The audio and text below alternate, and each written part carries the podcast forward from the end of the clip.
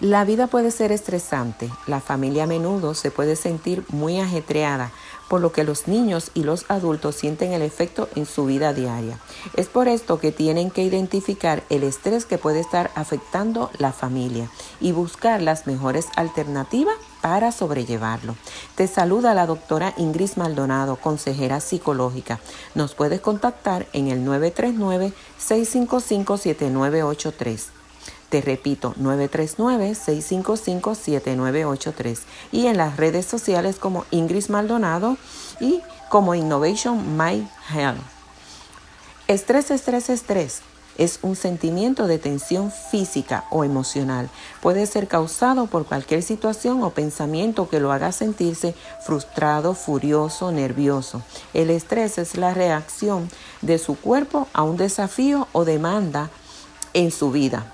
Algunas causas más comunes del estrés son las finanzas, las situaciones familiares, enfermedades personales o de seres queridos, la desorganización, la presión de grupo, cambios en la vida drásticamente, en la vida profesional, de trabajo, incluso hasta la muerte. También debemos destacar que el estrés es un factor precipitante en la salud emocional y mental de los seres humanos. Un alto nivel de estrés te puede llevar a presentar ansiedad, depresión, insomnio, dolor de cabeza, falta de concentración, cambios en el hábito de comer, ya sea que comas mucho o comas muy poco, irritabilidad, dependencia de alcohol, cigarrillos, sustancia, todo esto para tratar de bajar los niveles de estrés.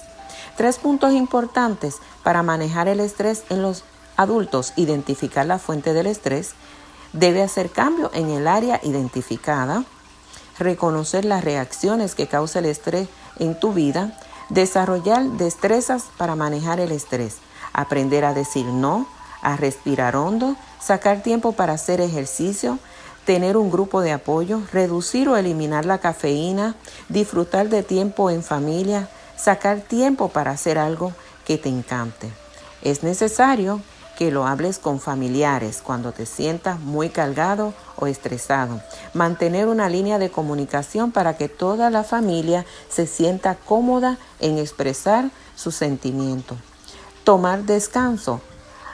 La mayor parte del estrés simplemente se puede resolver tomando acción sobre lo que ya hemos hablado, tomar tiempo para ti. Es necesario que ponga prioridad y que tengas actividades con familiares, amigos, de manera individual, con tu pareja y tener un pasatiempo que te llene de satisfacción. El estrés puede ser una de las causas más fuertes para las enfermedades, pero igual cuando lo aprendes a manejar lo puedes usar a tu favor. Siempre es bueno un poquito de estrés para hacer cosas, pero muchas veces en exceso hace daño.